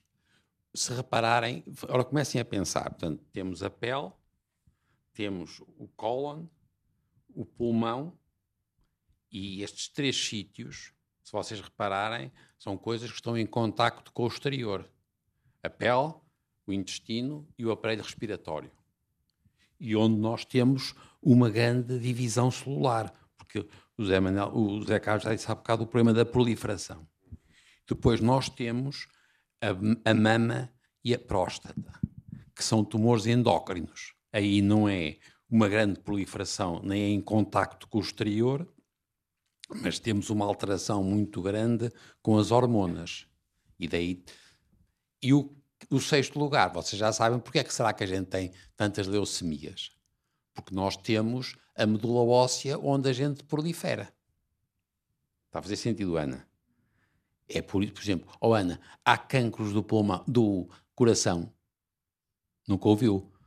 Porque as células não proliferam, porque se você tivesse aquela porcaria sempre a proliferar, você estava desgraçada. Percebem? Portanto, é muito importante que as pessoas percebam que nós temos cancros nos sítios onde as células se estão a dividir. E o pior de tudo é onde essas coisas que estão a proliferar, ainda por cima, estão em contacto com o mundo. Vocês têm o tubo digestivo e o aparelho respiratório, aquilo não é meio interno, é meio externo. Nós, nos pulmões, nós temos o pó das estrelas. E na tripa também. Não é meio interno. Então como comparar o estômago e o intestino delgado, por exemplo? É isso. É porque no estômago, ele não falou nisso, mas nós temos uma bactéria muito má.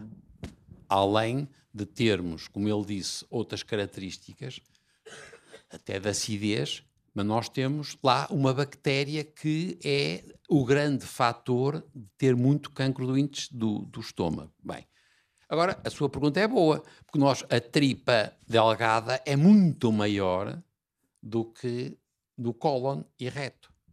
E, portanto, vamos começar a pensar. Atenção, proliferam muito no intestino delgado, aquilo está a proliferar muito. Portanto, prolifera mais, já agora ficam a saber que prolifera mais no intestino delgado do que no intestino grosso. Portanto, não é um problema da proliferação.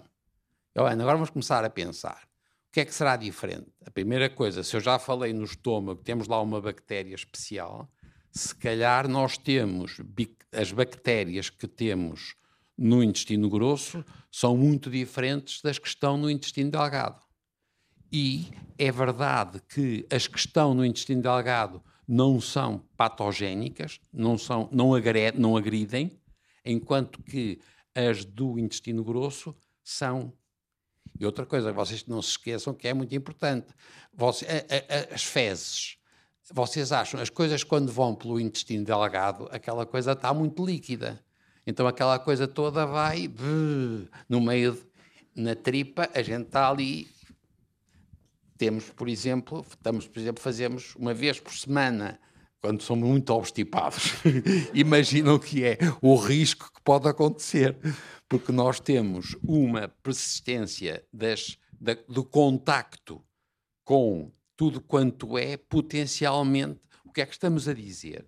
Agora reparem, já eles todos falaram nisso, que os cancros são genéticos, não são hereditários, são dos genes. Só que as alterações genéticas do tipo que fuma são mutações somáticas genéticas, porque o tipo fuma.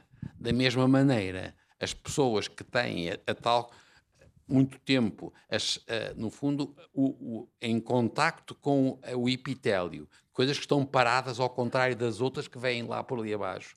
Estas coisas são também elas, estão a produzir mutações dos genes. Portanto, reparem, nós estamos a dizer uma coisa que vocês já sabem. A gente diz que as doenças são todas genéticas, porque elas são células filhas da mesma mãe. Mas elas são genéticas porque nós introduzimos alterações genéticas que vêm de fora. Por exemplo, também com a radiação.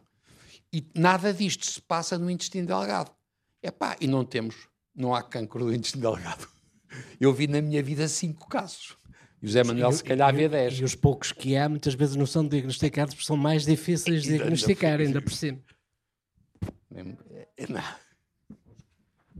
Os que há são tumores neuroendócrinos, são esses, que é outro negócio, não são estes do epitélio, mas isso é complicado agora explicar. Você agora ia-nos matar. Os neuroendócrinos. Os neuroendócrinos. Era complicado explicar. Sim. Não, acho que agora que o professor Sobrinho levou a conversa nesse sentido, acho que há aqui uma coisa que vale a pena introduzir, porque não se falou, que é o problema da inflamação crónica. Porque, no fundo, está muito ligado a isto que o professor Sobrinho Simões estava agora a dizer.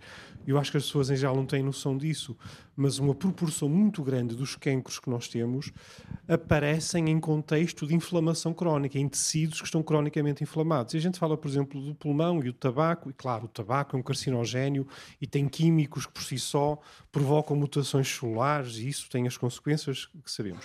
Mas também provoca a inflamação crónica do pulmão. Portanto, há um estado crónico que facilita, aparentemente, a sobrevivência de células que são potencialmente tumorais e que se aguentam naquele ambiente e que num tecido não inflamado cronicamente, eventualmente, não se aguentariam e morreriam, e portanto, nunca chegariam a dar um cancro. E o cólon é outro excelente exemplo deste problema da inflamação crónica.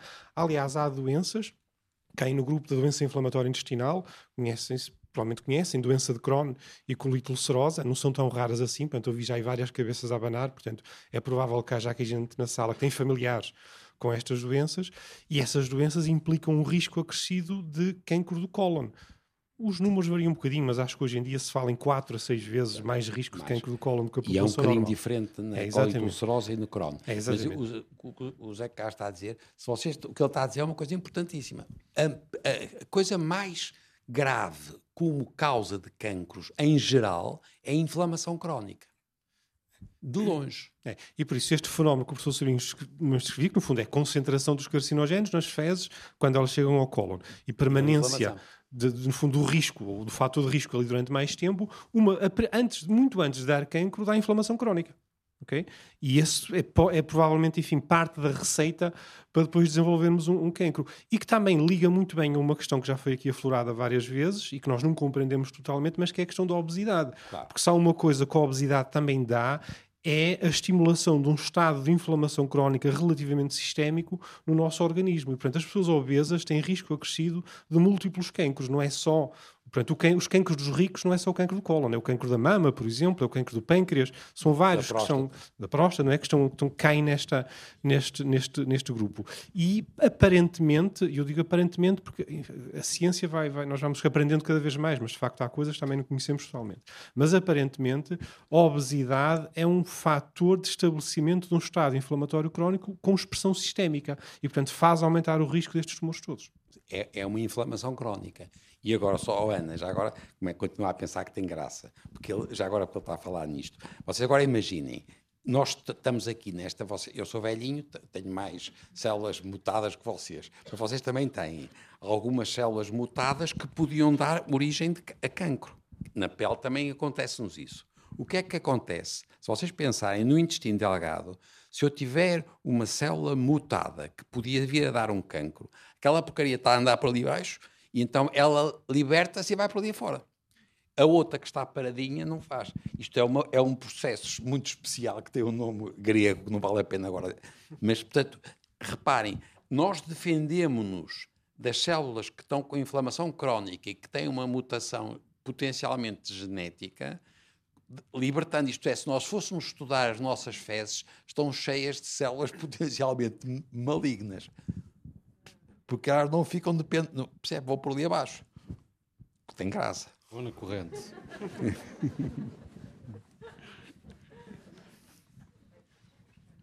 É assim.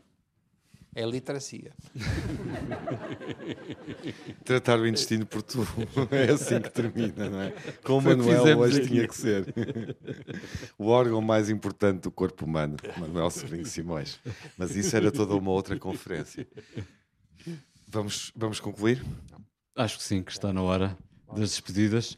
Agradecendo desde já a vossa presença e a vossa atenção, convidando-vos a ouvir ou a convidar os vossos amigos a ouvirem depois em podcast e na rádio esta conversa e todas as outras. Próximo encontro daqui a 15 dias, se quiserem lá estar são bem-vindos, em Évora, para falarmos do cancro da pele. Obrigado.